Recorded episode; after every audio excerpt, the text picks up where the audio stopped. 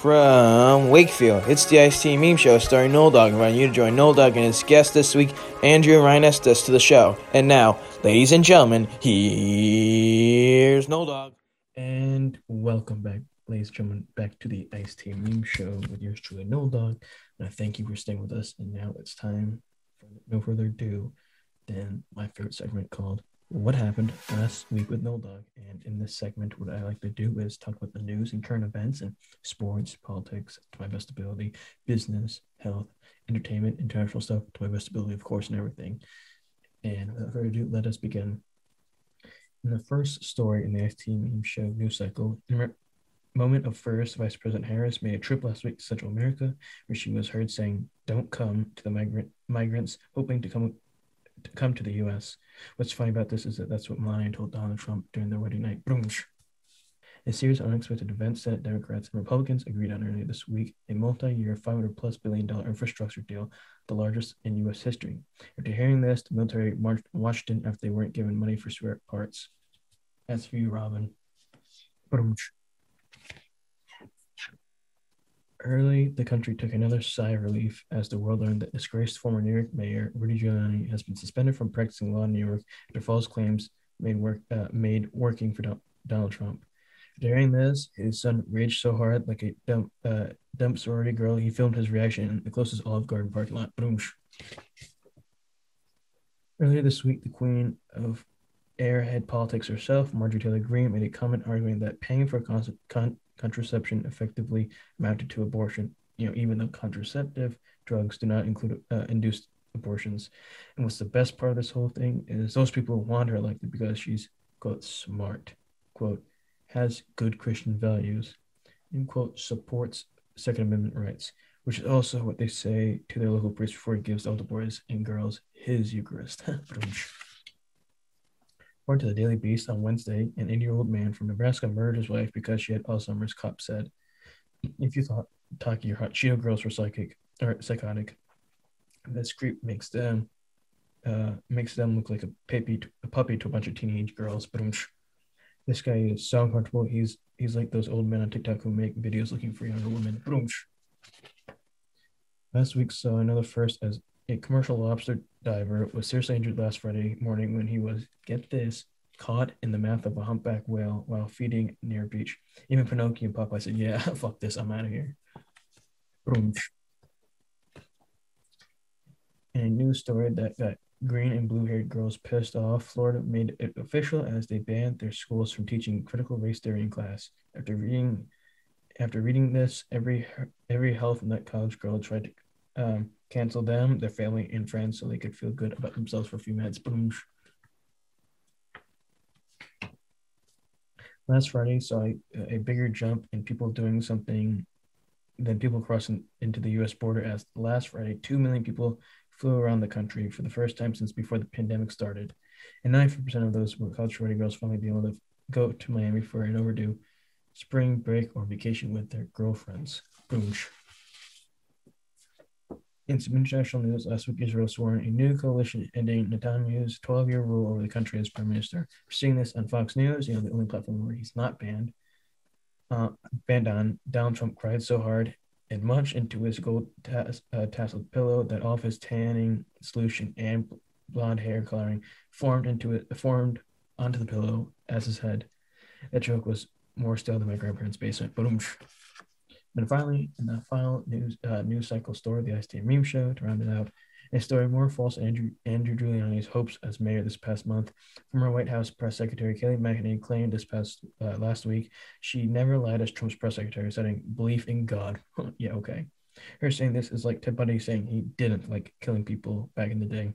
Her saying this is also like asking your child if they peed their pants and they say no when you can tell that they did. Boom. That's what happened this past week in the news with No Dog Six. We're right back to the show and our guests for this week, Andrew and Ryan Estus.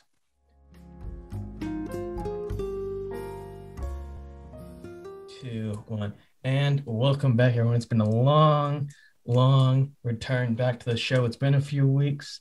We we, we had to move a few things around. One day didn't work for one person, and vice versa. But finally, we're here. My dear guests on the show, they stuck with it, and after after many times of saying a day and then end up not working out a few days later. They stuck with it and they still want to do it. So I appreciate it again.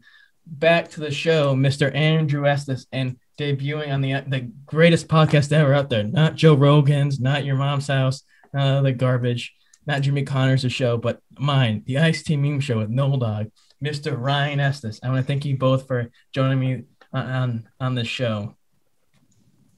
No problem.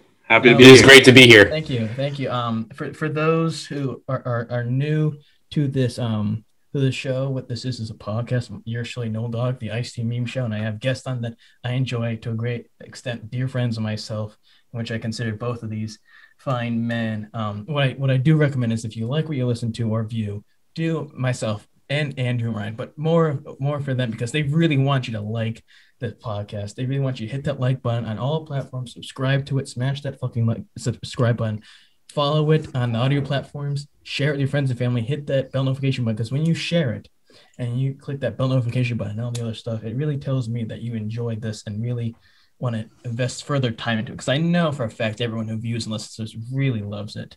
Um, but no, no, Ryan and Andrew really want you to do it. So please, with that, we want to shoot this off to the moon so one day it can be bigger than Joe Rogan's.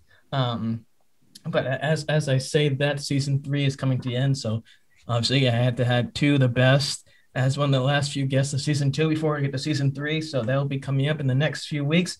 Bigger, big time, big time guests. Hopefully, we're we're praying. I'm not that much of a religious guy, but we're praying.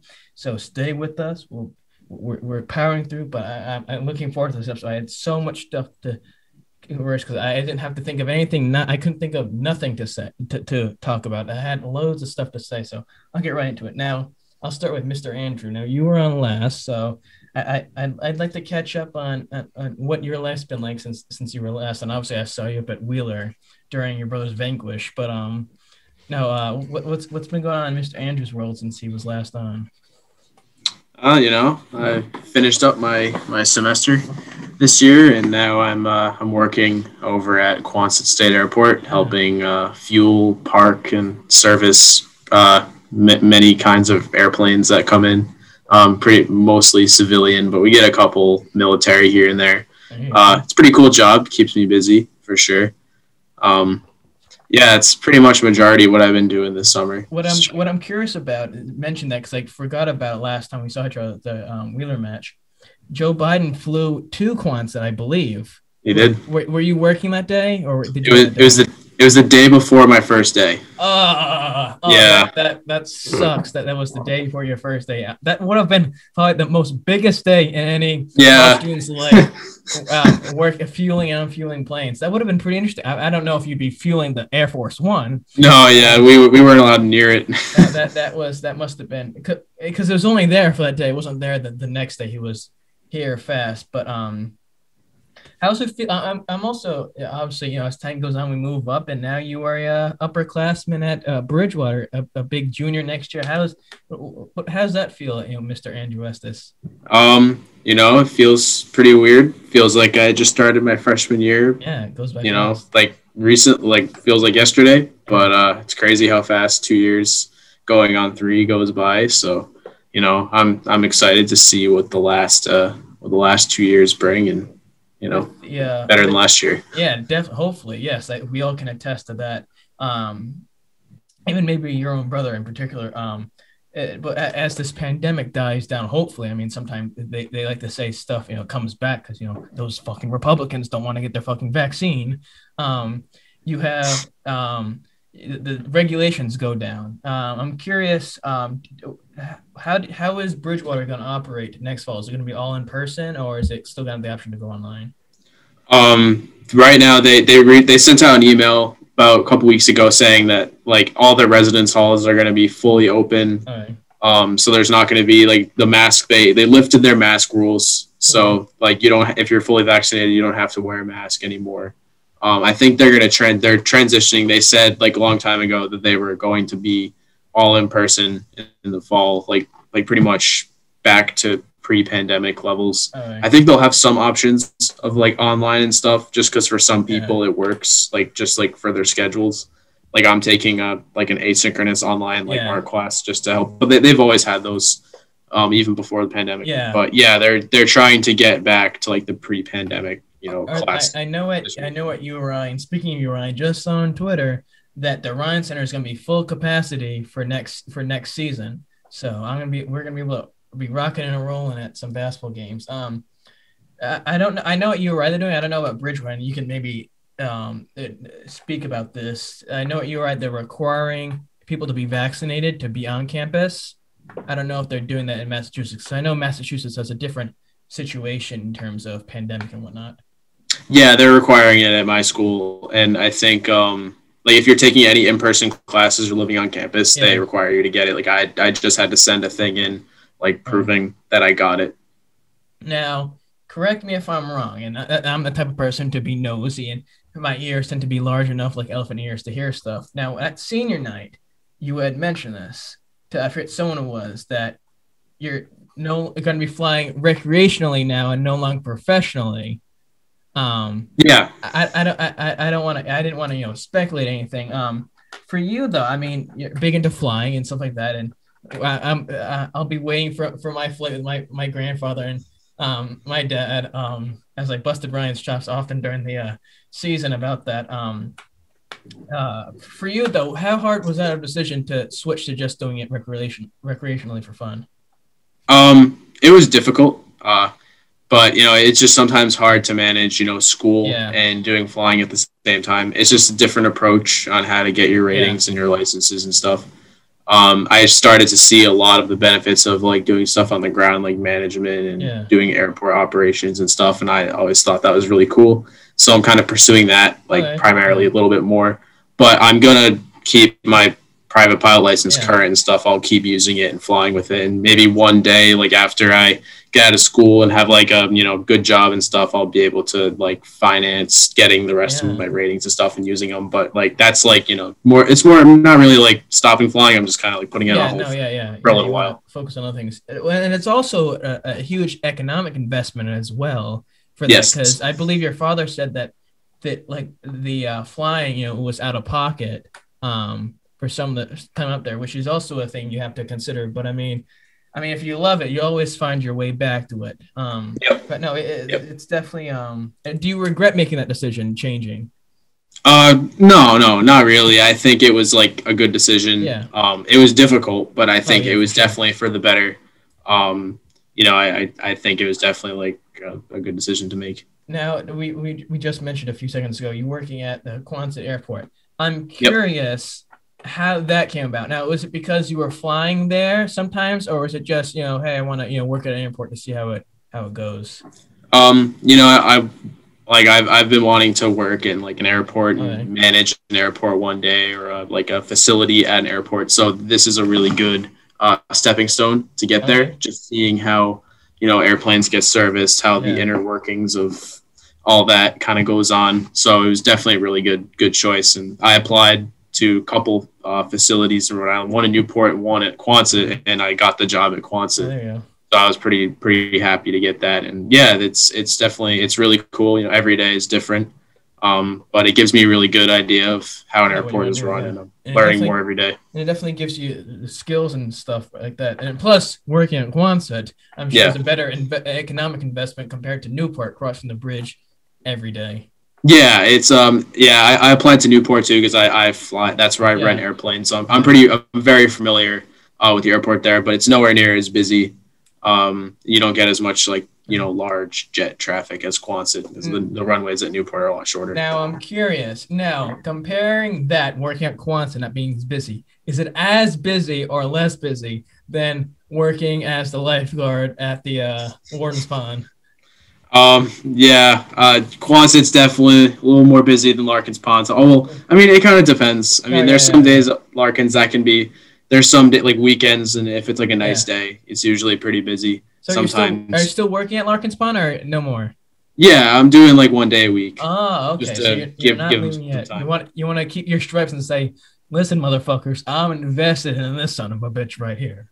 Um, well, well, I I, I, I want to switch it to my new guest now, and the, making his debut on the show, Mr. Ryan. I, I, like I said when we before we started going, as I'm stuttering my words like Rain Man. Um, very happy and honored that you came on here and that we were able to get something through. And it, it, it it's a great deal, you know, Andrew doing this and a lot I want to discuss, but I want to welcome you again on, on the show. It's a, it's great to have you as, as one of these um, guests. And as I usually do with guests, I usually talk about the pandemic and COVID and how it's affected them. So for you, the last year plus, how's it how, how's it been for you handling it? Um, it's it's been surprisingly good. I mean, it's um considering you know the hardships that COVID has kind of brought on on everyone.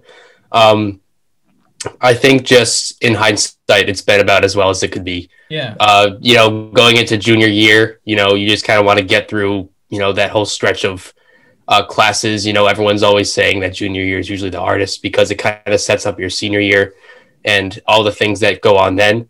Uh, so for me, at least, I think um, it was definitely a very different experience. Obviously, considering this is a pandemic that happens yeah. probably once every a hundred years. But um, I, I think considering what we've been through, it was probably about uh, as good as it could be. I mean, it was it was actually a pretty positive experience. I think this year, just being at SK, I think uh, the staff really handled it really well. Yeah. Uh, the administration, I think, made very good decisions for the most part. Um, some of them, I think, uh, could have been tweaked uh, a little bit better. Oh yeah, for sure. But that's not so much the, as them not doing the job they're supposed to. Just that maybe there could have been an easier way to yeah. still make these sort of things happen that they needed to. Oh, yeah. I think overall, I think uh, everyone higher up um, in the district did a very good job at handling uh, what's been thrown at us this year. And, and I think they, they don't get enough credit. I mean, definitely sure they, they have gotten credit, but I think there have been a lot of parents who have gone crazy, like, oh, this and all that, and gone wild. It's like, they're trying to do the best they can, whether that's at the secondary or at uh, the high school or middle school, elementary school, or even at college level. You know, we're doing the best we can. Most of the people, 99.9% of the people who are, are li- right now inflicted by it, weren't alive for the 1919 pandemic 101, 102 years ago. So it's it, it's hard to do. And at first, it was rough, just extremely rough. I'm sure it was at the high school level and at Bridgewater. Um, but I think overall, I think we, we tried our best, and I'm glad to see that there was a season and you know school to a degree was going through and the graduation for uh, the the seniors. But what which I want to mention this tennis season, which is the main reason why I kind of want to discuss with you because there were some big points during it that you you had a big part to play, and Andrew knows this. Um, but a few weeks ago, and I wasn't expect I didn't know what to expect. I didn't know what was going to happen. I wasn't know if we're going to have it or not as an alumni member and we had and we went off for a bang and you uh, uh, were in charge of it along with your wonderful mother senior night. Now on top of going to school playing sports maybe having a job friends you were tasked along with maybe the other juniors. I don't know it could have been just you. Working senior night and making sure it went off. Now how challenging that was for you because i'm sure it definitely brought a level of uh, tenseness trying to get it off in success. Um yeah i mean it was a lot of planning, uh, considering we didn't know if we would be able to have it or yeah. what could be done. Um, you know, the protocols and the rules of what could be allowed and what couldn't be allowed were always changing at the time. So it was kind of hard to have a concrete plan made like months in advance, like yeah. we have in past years. Um, if I remember correctly, I think we got the call from Mr. Lynch that senior night was on if we would like it to, uh, 10 days before the home match against Prout. So we really didn't have a lot of time, you know, yeah. to work out the kinks, but um, we pulled it together, and yeah. I think it was still a pretty solid senior night, oh, all things considered. sure, yeah. I mean, um, a lot of things were were. and I don't mean to jump on top of your coattails, but it definitely, you know, I, I think as an alumni, and Andrew obviously he's got you know bias to himself because he's your brother in blood. But I, I think overall, I think you know a week and a half to fucking plan this on top of getting everyone together, previous guys, and getting pizza and this stuff it was very successful. I think it was definitely different than years past, but you know, at least they got to do that, and at least and the seniors last year got to come back and, and stuff. But well done for you. It definitely, I'm sure once it was once it was happening, once you could relax, it was like, oh my god, thank God, because it was definitely stressful. I could tell for yourself, it was definitely something that you would not want to do again. Yeah, um, it was. Um, it was definitely interesting, especially the days leading up, just kind of oh, making yeah. sure everyone was uh, knowing what they were doing. Uh, I think the hardest part was uh, doing the speeches and like the the posters and stuff because uh, it only felt right to include the 2020 seniors in the senior night just because they didn't have that last year. Yeah. And uh, we did a good job, you know, of making sure that the speeches were done. And I got to give credit to the underclassmen too for stepping up because almost everyone on the team had a role in some way, shape, or form, whether that was making a poster or writing a speech, or some people I think even did a share of both. But um, everyone really, you know, did their job um, to make the senior night happen. So uh, even though I got, you know, like I might have been like planning it, I mean, it was still the people no, who yeah. came through and did what they had to do. Yes, it, So- it, it was definitely it was very well done, and I and I always every senior night I always get pissed that I don't do this at the end of the night. I had plenty of cake. I had like between the two days after from that night and then the night after I had like eight fucking slices of cake, and I felt disgusting. And I felt depressed. I was like, oh, that's disgusting having eight slices of cake each night. Um, I didn't have enough pizza. I should have got a few more slices, but I, I, I meant my mental faculties kick in and say, oh, two's enough. That's it. Even though I'm hungry afterwards, it was very well um, done. For you, though, I mean, it, this doesn't really pertain to Andrew in a sense, but for you, like I mentioned, the challenges and difficulties of senior night. There is also a season, but we only you know starting later and only half the season. For you, you know, regardless of you know, you weren't obviously you weren't captain, you, you're a junior, but what were the difficulties that you think were present during the season? Because I'm sure there definitely were for this season.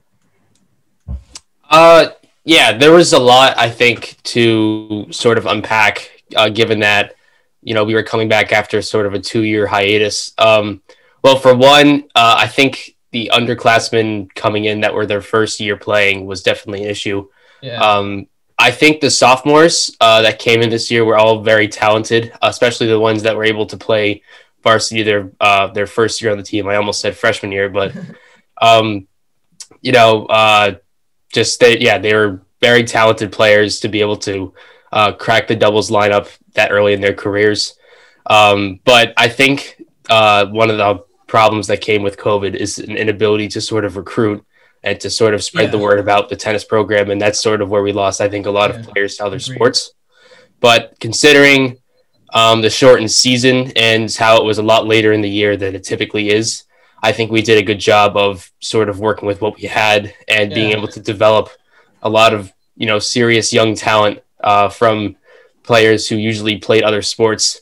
Like I think there was um, to avoid using names, there was a player who I think played soccer in the fall and yeah. he played tennis this year and he you know he worked really hard at on JV to start the season and he eventually uh, made the doubles lineup and even played one doubles for a few matches. So um, and he's still got two more years left. So Yeah. just sort of that athletic talent that we can use uh, to build sort of a foundation for more years to come. It's definitely it's definitely had its perks this year just to at least have a season and you know get people out there playing.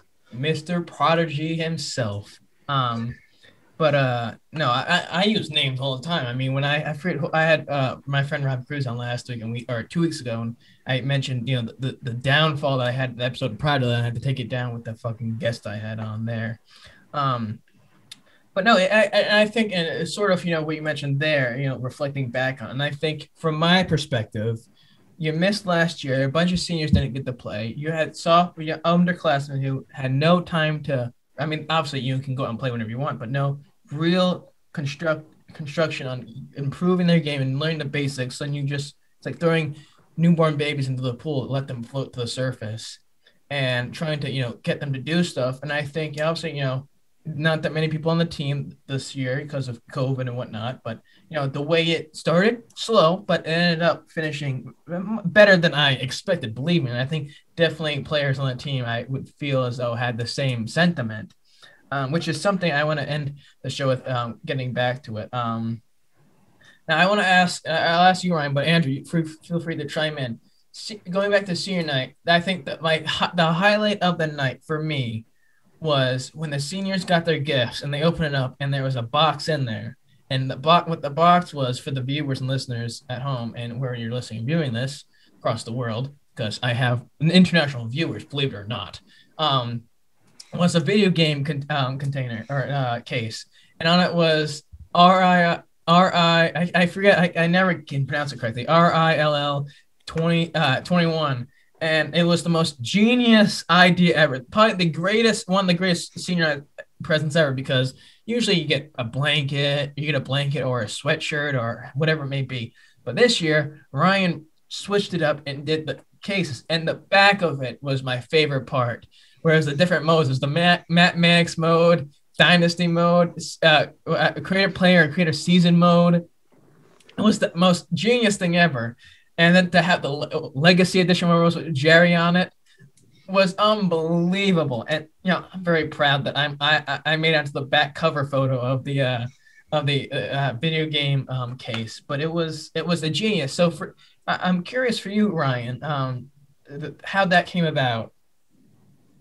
Uh, so it was sort of, I mean, it was an idea at first, you know, kind of like all things at this point. Yeah. Um, it started with an idea, and I think it was like after a match or something, and I was at home, and I, I kind of, um, I, I was really into Photoshop, I think, at the time, and I, I still am, but it was sort of like I sort of just taught myself how to use it, and I think it was like I was thinking about something that coach had said after the match, and I was like, you know what? I mean, this guy deserves to be on a video game cover. Yeah. So not? I found a template online, and it was like one of those like really weird PNGs, and it was like it's yeah. like Xbox on it.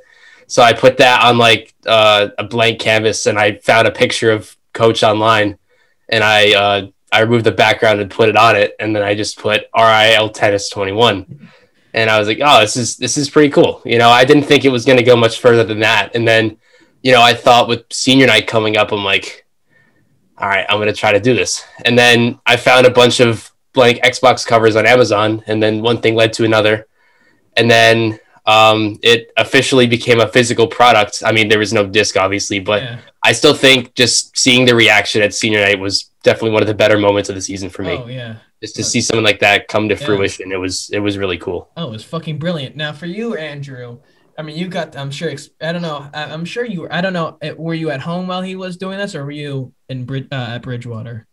I was at home. Yeah, I was home at. The... For you, what was that like mm-hmm. witnessing your brother create the modern day Picasso work? I thought it was the funniest thing ever. Like when he when he showed me the first like proof of it, like the first like digital thing, I'm like, that's genius. I was I, it was so difficult for me not to tell anyone because yeah. I wanted I, I was like this is awesome like but like it, it was I think it was so oh, worth yeah, was, so worth the surprise because it was seeing everyone's reaction. Oh, was it really was cool. it was brilliant. I mean, I, my dad, you know, my dad was confused. I think because I don't know what the hell was going on. He might have not known what was going on. Of course, Jerry had no idea what was going on. and then um and then uh, my dad in the season that was that was phenomenal i mean that was i i, I wish uh, uh, i wish i had thought of something like that my senior then again i'm not artistic and neither were the Kios or Kaczynski. So overall, a, a, a, great night. But what I what I want to um, and Ryan with, with with you, and then we'll go back to um Andrew and uh, I mean both of you. Now, the season, as I mentioned, didn't start out that great. One and four, and the the, the, te- the team individual players didn't do as well. But you know, what can we do? You get top heavied with the top five teams on the top five teams in the division, and then the tides turn. The night changes to day, and finish the season five and four. And you, Mister Ryan, go on what was it a four or five match win streak to end the season? The regular it was, season? it was something like that. Yeah, it was like I think it was five or six. Yeah. I mean, now, was, now, now for you, I mean, uh, I mean that definitely is something you know, obviously to be proud of, and it's something where you're like, how did this happen? But for you, kind of walk me through what, what that was like for you mentally as as well as uh, I guess emotionally to you know go through that win streak. Uh, I think it was. Um, there's definitely a benefit to playing the five hardest teams in the division uh, as your first games. Yeah. Because it, it gives you a sense of where you are at uh, mentally, uh, emotionally, and definitely physically to play the, that kind of talent early on. Uh, it definitely gives you a workout in all three of those categories. And it makes you a better player because to be able to play that talent and to sort of come out of it with a learning experience, especially coming from someone who's it was their first year in the singles lineup, um, to have that experience very early in the season uh, was definitely one that I think paid off in the long run because then I you know I went on that streak of wins, but um, I think I definitely uh, took a page out of the pay uh, out of the playbook um, in terms of um, having a higher shot tolerance and just yeah. definitely improving my game uh, in all different variations. But um, yeah, for sure. And then I, I, think it was just a really great experience, just overall. Yeah. I think just to be in the shoes of a singles player, and you know, after like you know, since I've been watching these matches since I was like yeah. in fifth or sixth grade, you know, when my brother was on the team. Yeah. I mean, just to be in the just to be in this role is just unbelievable. Oh, still, for sure. I mean, it, it, it, it, helps, you know, when you're playing fucking schools like Prout and Smithfield. And no offense to Smithfield and, you know, Mary Lou Morris and her team, but it, it, feels good, especially to get a win like that. But I, I, it was a very marvelous thing to do. Now, the next match, which was probably one of the biggest and most, besides, a, it was a state championship level match, I think, in terms of quality of play and in terms of intensity. Andrew was there, your father was there, the team was watching semi a quarterfinal match, SK tennis for everyone viewing, listening. SK uh, fifth seed maybe, and Wheeler was four. I don't I don't know. And it comes down. Winner moves on, loser goes home. We play it. Uh, uh, one one doubles wins.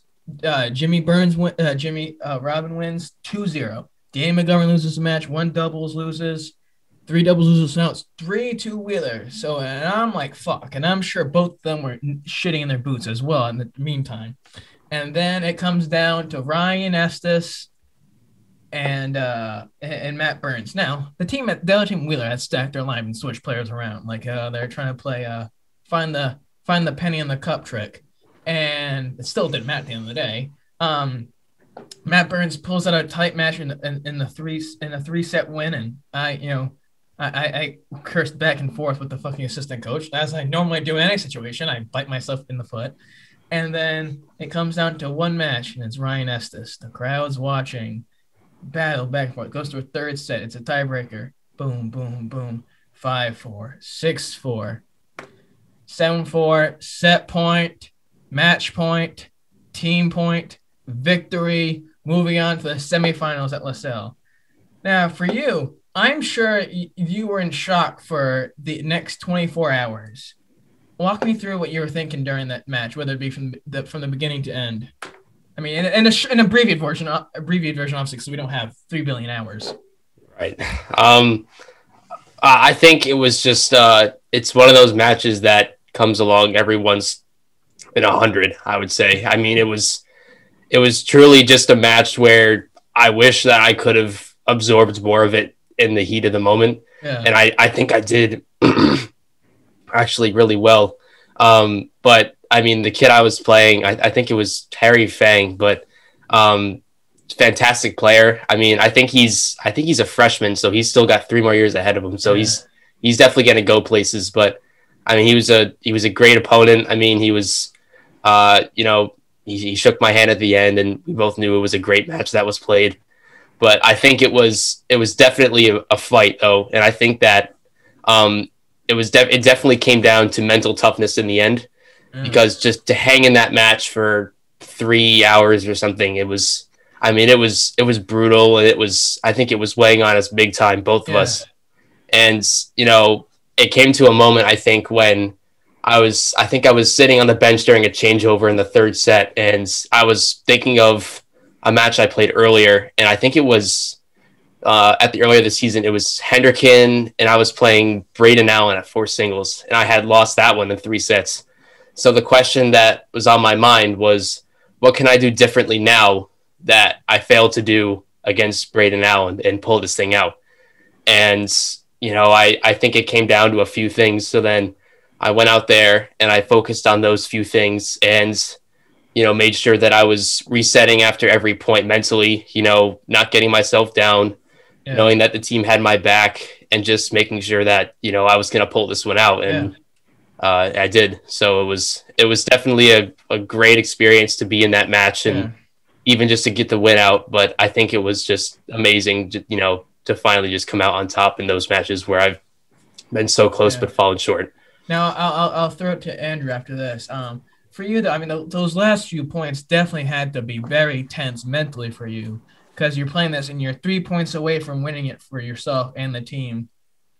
and then also you have everyone watching. It's not just your your brother and your father, but uh, myself was there, uh, Buren was there, and then the team, and then the other team and their parents. So I'm sure it, it had to have been really heavy on on you mentally to, to finish it off like that. Yeah, uh, I think it's just something that you've got to learn how to tune yeah, out. Definitely. I mean, it, it doesn't matter if you're playing at Curtis Corner. It doesn't matter if you're playing at Arthur Ashe. I mean, the crowd's not in the end. It shouldn't be a factor in your head yeah. when you're playing these sorts of games where the points can mean everything. Yeah. Um, and luckily, I I definitely had that mindset going into the third set and the tiebreaker, especially. Just keep your head down, uh, put your blinders on, as coach told us at the beginning of the match, and just you know get the win for the team. And it felt great to pull it out yeah. at the end. Now, I mean, for for Andrew, I mean, I was there watching. You you went to the Hendricken game, and this was another match you went to after. Um, I mean, obviously compared to me, I I clearly I didn't have a, uh, although I did have a life, but I went to all their matches besides the first two, and you went to the one, and then into this one. For you though, watching it from the sidelines, how stressful it was for you? Because I'm sure as his older brother, it definitely was stressful because you know you've been in the singles lines before. Uh, yeah, I was uh, definitely on the edge of my seat the entire time, even yeah. the Hendricken match too. Um, it was really close. There's a lot of times where it could have gone either way, so yeah. it was just like it, it was great. I mean, I was definitely getting a workout in just standing there. Oh yeah. So I could imagine how Ryan felt, but um, yeah, the Wheeler match, especially me and my dad were, we were, yeah, we were, oh. we were pacing around. We didn't, oh, we, it was hard to stand still towards the end. Well, well, I remember. You, you, and your father didn't move spots. You stayed underneath that tent and around the area. Me, yep. meanwhile, myself, I kept moving. Obviously, you probably moved, but uh, back and forth around this side, and that side, and it just was unbelievable. And it was it was one of the greatest matches ever. I thought it wasn't going to be six. I, I didn't think, and I, I didn't know what was going to happen. I thought the team was going to get blown out, and uh, and it was sweet because that team, oh, that I hate players who talk to other players during a match and not having the doubles that match it happened in every single match where your opponents. Talk, and I hate when your opponents try to talk to you like your friends, and it's like, listen here, motherfucker. I'm here to collect fucking W's and kick your ass on the tennis court and off the court if I have to. And I'm not here to make friends with you. Thank you very much.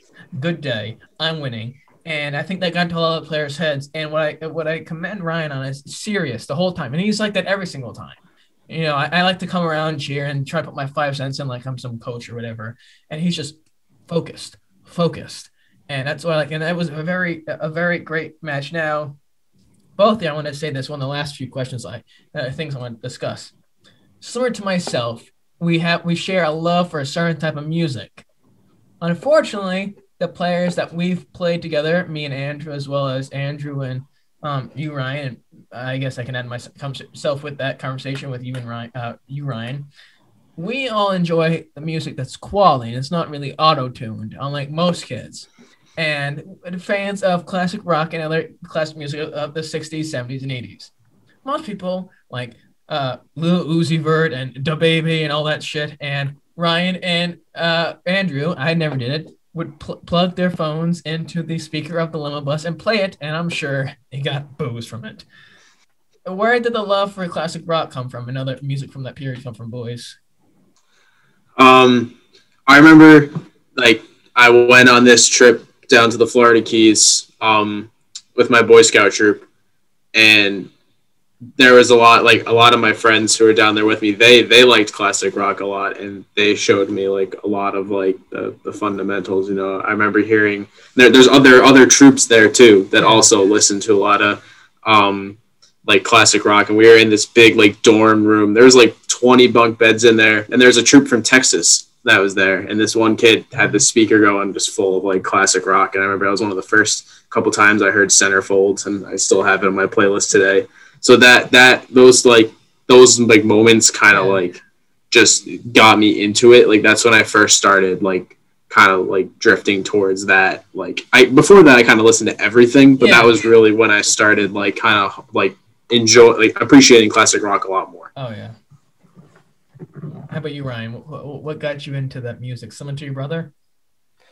Yeah, um, I would say probably my dad as my main influence. Okay. I mean, he's he's definitely a big listener of of 70s, 80s, not too much 90s, but mostly the 80s. I would say is his main genre. So like your your Led Zeppelins, your Rushes, ACDCs, um, and I would say Andrew as well as Yeah, a yeah. main source of that because I would um, I would sort of mooch off his playlist every once in a while, and I would find some good songs that I liked. But um, I think just having that common exposure to rock, kind of from all sides of our family, uh, it definitely contributed a lot to uh, today's preferences uh, Yeah. of music.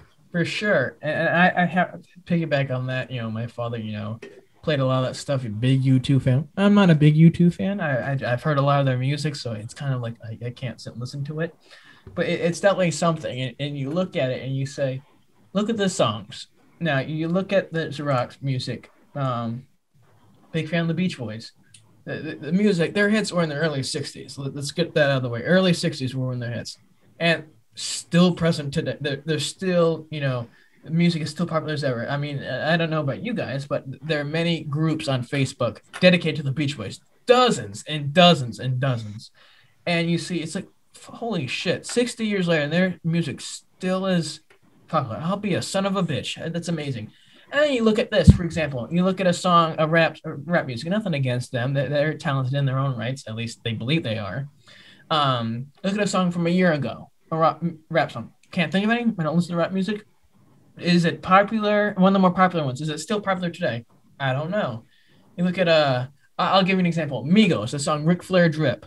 That song was popular a few, three or four years ago, whatever it was. Nowadays, no one talks about it. No one really plays it besides Ric Flair when he still wants to be relevant. And it's like this is what that music does. It, stays relevant and it, stands the test of time. And you see these groups still together. 30th anniversary, 40th, 50th, 60th anniversary, and it, it's still impactful. You see some a case in point, George Harrison has been dead for 20 years or almost 20 years. Just released uh, the 50th or 40th anniversary of All Things Must Pass, his his uh record, a four collection. And it's like this man's been dead, but still people want it and still want to buy it, and it's it's impressive. What I will say is this: so this is the last few things I'll, I'll mention. Top five, if you can, top five or top three favorite uh, classic rock performers, both of you.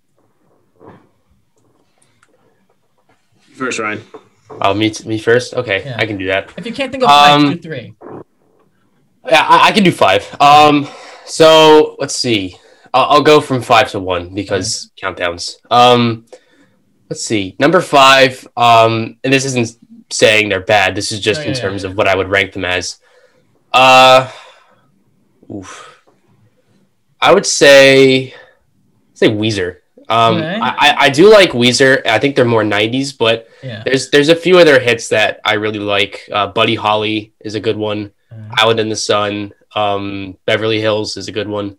Um, just a solid band overall. Um, nothing to complain about there. Uh, let's see, number four. Um, oh, I mean, this is, this is really hard. I mean, I, I do like Sublime. Sublime is pretty good. Um,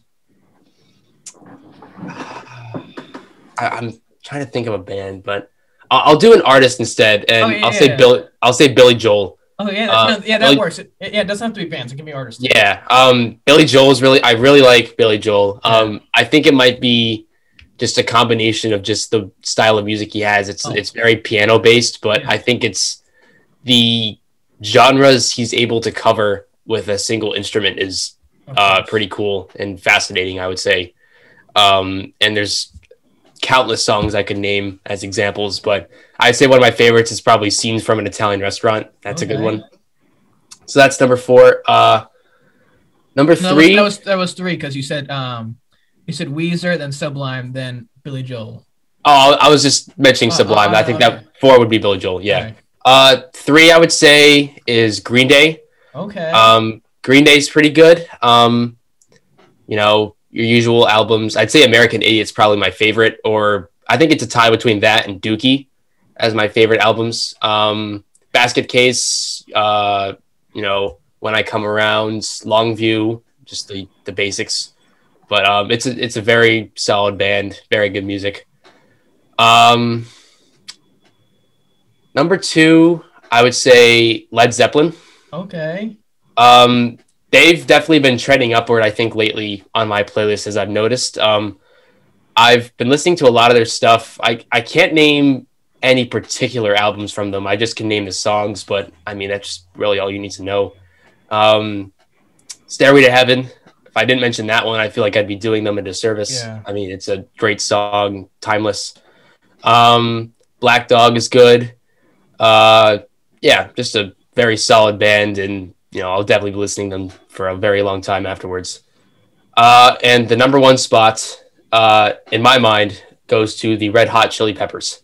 Okay, okay. So um, I've been listening to them since freshman year, and I, w- I would have actually have very fond memories of going to uh, away matches on the bus freshman year for tennis, and I'd have uh, I think it was uh, I had like a compilation playlist, but I have like Under the Bridge, Scar Tissue, and a lot of those songs from Chili Peppers. But that would be like one of my best memories from tennis would be the away Mhm. trips. But it would sort of get me in a good mindset to get out there and, and play some tennis. But um, just overall, I think it's it's been a very enjoyable band. Oh, so yeah. um, I would say that's probably my number one. Yeah. Estus, uh, uh, Junior Captain Estus. How about you? Now it can be it can be top five. It can be band. Top, it can be you can have bands and solo artists in the top five or top three as well. All right, cool. So my top five in, in no particular order. Um, I like Boston a lot. They're really Boston's really good. Um, I'm a big. I like ACDC. okay. I think they're. Uh, I think they're pretty solid. Um, who else do I like? Oh, Aerosmith. okay. I like Aerosmith. Um, Rush is another good one, and uh, Foreigner. I think those are like kind of my like top five at the Yeah, moment. there you go. Yeah. Um, if, now, if I have to go, me personally, I don't really feel as though I, I, I- I need to share, but I will just you know reciprocate. And I think, for me, I think, I mean, there is an order, but it's hard to, it's hard to say. And I just had my phone out, tried a quick look. Um, I, I think def- uh, Billy Joel definitely. It's just for me though. For for me though, when I for me listening music, it's definitely the vibe I'm in in the moment. Sometimes certain music I listen to. I mean, the Beach Boys, I play all the time, all day. Billy Joel, I'll listen to, but it has to be, you know, a certain moment. Bob Dylan has to be a, a certain moment. I will say though, I think that two, number two for me, George Harrison, by far one of my one of my favorites of all time. I, I think, you know, sure, uh, I mean Ringo Starr. No offense to him, but not the biggest Beatle of them all. Then there was John Lennon and Paul, both very successful, great. I mean, John Lennon uh, didn't have enough time to be as successful as they should have been. And yeah, Paul McCartney was very great, has done very well in his solo tour as well as the Beatles. But I think George Harrison was better because he was more for the music and less for the spotlight compared to I think Paul and maybe Ringo.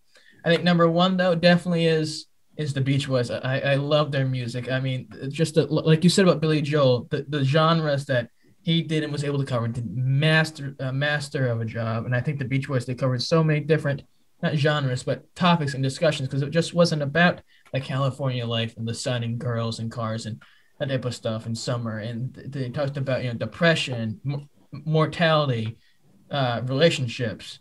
They even had a song "A Day in the Life of the Tree" off their Surfs Up album. They made an album strictly in Holland, so they covered so much, and it now is you know being appreciated more. I think also James Taylor, one of my favorites of all time. Uh, he he- he's got great songs, and I think so. That's three. Eric Clapton's there. I, I love Eric Clapton, although recently he's become more of a anti-mask and vaxer, um, which which is unfortunate that in this current political climate it, it affects what we view on people. His stuff is beautiful. Um, think of. I, I can't really think. What else do I have here on my floor? I have loads of records. I think what I oh what I will say. Now it, it, it doesn't really count, but I guess it could. Now the drummer of the Beach Boys, Dennis Wilson, he had a he almost had a solo tour, but he put out two albums unfinished. Bambu and Pacific Ocean, both the most beautiful, heart wrenching, gut wrenching stuff ever. And I have to, those are my top five in no particular, but the Beach Boys are definitely number one. Now, the last thing I want to mention, as we got 15 minutes at least for you guys, um, a few years ago, we saw a movie together after going to Applebee's. Applebee's, that's like my voice cracks. The Rise of Skywalker. We go to Applebee's, Ryan's out there. He's got a party to go to. And he leaves just for us. And we go see it in Applebee's a lovely lady, Mrs. O'Pierce, comes and serves our table. And it's me and my father sitting on one side, Andrew, his girlfriend, and his father sitting on another side. Now, me personally, I'm not blind. Some people may be. I'm a good judgment of people. I, I would think. I tend to hold on to grudges a little longer, but who cares? I don't give a fuck. No, I don't see the resemblance we share. And Miss O'Pierce, who's a sub, and bless her heart for those out there viewing, listening, says, Are you all related? No. I look like my father. You guys look like your father. I don't know how we look alike. Both you and your brother and your father tend to have a, a darker pigmentation of skin than me and my father. Me and my father are more the color of Ryan's bedroom ceiling than uh, your brothers. And we're like, ah, no, we're not. We're just friends. And I was like, how is that possible that we look alike? Regardless, food was great as always. And we go see the movie and it was one of the greatest moments of my life seeing it because it was such a such a great great movie and i'm looking forward to the uh the next ones but i'm sure you both enjoyed that movie as well because i know we kept looking and talking to each other during it and uh yeah um oh uh, i'm sorry no no no no no either either either yeah um i i think it was very solid wrap to the skywalker saga yeah. um you know, I, have been watching Star Wars as long as I can remember. Oh, I mean, with my brother and my dad. Uh, my mom's not really too much of a fan, but I mean, she's probably a Star Trek fan. She she she tries. Um, no, it's all right. I mean, um, but yeah, I think it was a really solid movie. I think it definitely did uh, fan service very well. I think there were a lot of reveals that people who had been fans of the franchise for a long time, yeah, uh, certainly appreciated. Um, I think, well, I mean, I'm just going to get right into the spoilers, but uh, when Lando appears, I think that was really cool. Oh, that was amazing. Because um, he, you know, no one's really seen him in movies for quite some time. Um, seeing some of the smaller, uh, minor characters from the just the sequel trilogy come back, like Rose from The Last Jedi, uh, that was really cool just to see them, you know, show up in another movie. Yeah. Uh, my one critique, I would say, uh, segueing into this would be if she had a bigger role in the movie because it kind of focused on her a lot in the Last Jedi, and I kind of thought it was odd how she kind of disappeared into the background in the Rise of Skywalker. Yeah. But um, I'm glad that she at least was in the movie for the most part, and because I think it was they really wanted to delve into the connection between Finn and Rose after the Last Jedi yeah. when Rose sacrificed herself to save Finn. But um, you know, we, we all wish for stuff. But um, nevertheless, I think it was a very, very solid end to the saga. Yeah. Um, and it's it's kind of interesting because now there's not too many, I guess, so to speak, traditional movies coming out. Yeah. Uh, as part of the Star Wars extended universe in the next few years. I know they announced uh, the Patty Jenkins Rogue Squadron. Yeah. Which does not have a release date yet, but it seems like it'd be pretty good. Yeah. Um, but they seem to be focusing mostly on Disney Plus series yeah. um, for the next uh, foreseeable future, which I'm definitely not uh, critiquing. I actually have been a amazing fan of what they've been able to create so far. Uh, whether that be the Mandalorian, which I have been a huge fan of since the beginning. Uh, I'm sure Andrew can say the same. Uh, the final season of Clone Wars, which was amazing as always. Oh yeah. Um, and more recently, The Bad Batch, which oh. has been absolutely fantastic. Um, just I love, the last ep- the most recent episode of the yes, Bad Batch. The, the episode eight has been everything I wish the series could be and more. Yeah. Um, but nothing still but bright future for yeah. Lucasfilm and Star Wars. Now, now, Andrew, I don't know if you hold the same sentiment as not for the episode, but I'm, I'm sure to a degree you do.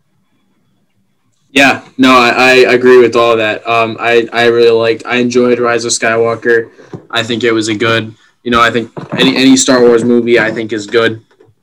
Like, yeah, there are some plot holes. I think there were some oh, questions yeah. that could have definitely been answered better. Like, like you know, Snoke, you know, like, yeah. I feel like they just showed a bunch of clone Snokes. Didn't say why. You know, I mean, I know like Palpatine created him, but I feel like there's got to be more of a backstory.